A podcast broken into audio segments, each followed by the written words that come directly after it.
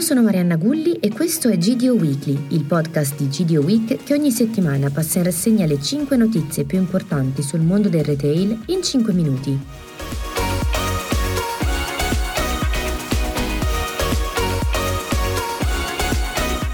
Presentato il programma di sviluppo di MD che proseguirà nel corso di tutto l'anno con una serie di opening programmati e investimenti per oltre 170 milioni di euro. L'azienda fa sapere che i parametri economici sono tutti in positivo con ricavi, fatturato e marginalità in crescita. I negozi in apertura sono 38, di cui 28 diretti e 10 in affiliazione, a cui bisogna aggiungere le 70 ristrutturazioni programmate che permetteranno l'ammodernamento dei punti di vendita.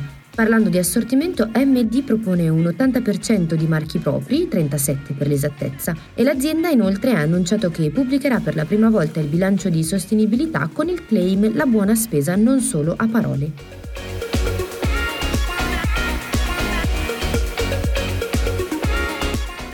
Ultimi giorni di Fuorisalone, l'evento diffuso che si tiene annualmente in giro per la città di Milano in concomitanza con il Salone del Mobile. Parliamo quindi delle iniziative che ha messo in campo Rinascente per coinvolgere cittadini e turisti in questi giorni frenetici. Al piano meno 1 Rinascente ha infatti presentato il restyling dei corner di Cartel e di Vitra e il lancio dei pop-up di Poltronova e Clevering. Prosegue anche il takeover del brand brasiliano Air Snake di Farm Rio, che in occasione della Design Week propone anche una selezione di pezzi d'artigianato. Quale contesto migliore poi per il lancio di una capsule collection dedicata a Milano e alle sue caratteristiche se non la settimana del salone? Infatti Rinascente rende omaggio alla città meneghina attraverso l'operazione Amami disponibile in store e online, una limited edition che si inserisce nel più ampio progetto di merchandising chiamato Rina Shop.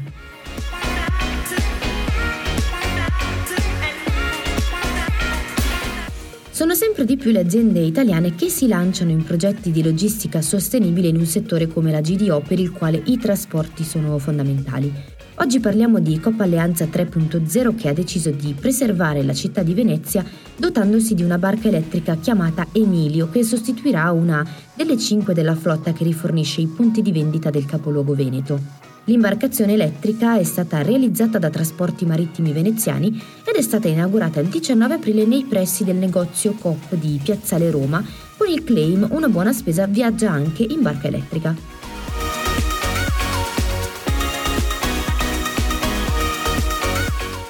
Dopo averlo acquistato nel 2017 per 310 milioni di dollari, Walmart vende Bonobos per soli 75 milioni di dollari. Il colosso del retail statunitense aveva investito nel brand di abbigliamento maschile e ha deciso ora di rimettere sul mercato preferendo una forte minusvalenza per disfarsene. A subentrare sono stati Express Inc. e VHP Global. Ma questa dismissione non è l'unica degli ultimi tempi per Walmart che infatti oltre ai casi del 2020 delle vendite di shoes.com e eh, di Bare Necessities, conta anche la vendita di qualche mese fa di Moose Joe. Il retailer non ha fornito spiegazioni specifiche sulla scelta di cessione di Bonobos, ma sicuramente possiamo dedurre la difficoltà del colosso della GDO nell'integrazione di brand di abbigliamento e nativi digitali.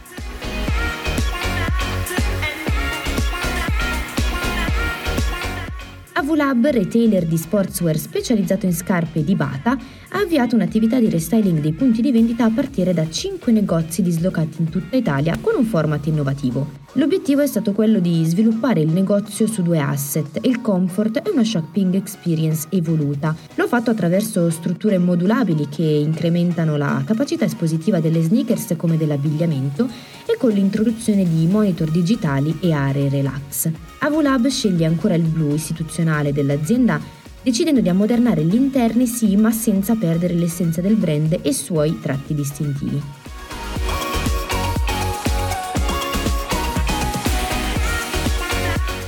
Passiamo alle due notizie dalle nostre riviste. Su Markup parliamo delle iniziative messe in campo da Carrefour per il benessere dei dipendenti. Mentre su Freshpoint Magazine c'è il nostro reparto fresh dedicato a Spazio Conad, insegna di PAC 2000A. Io come sempre vi ringrazio, vi ricordo di attivare il nostro alert. Alla prossima settimana.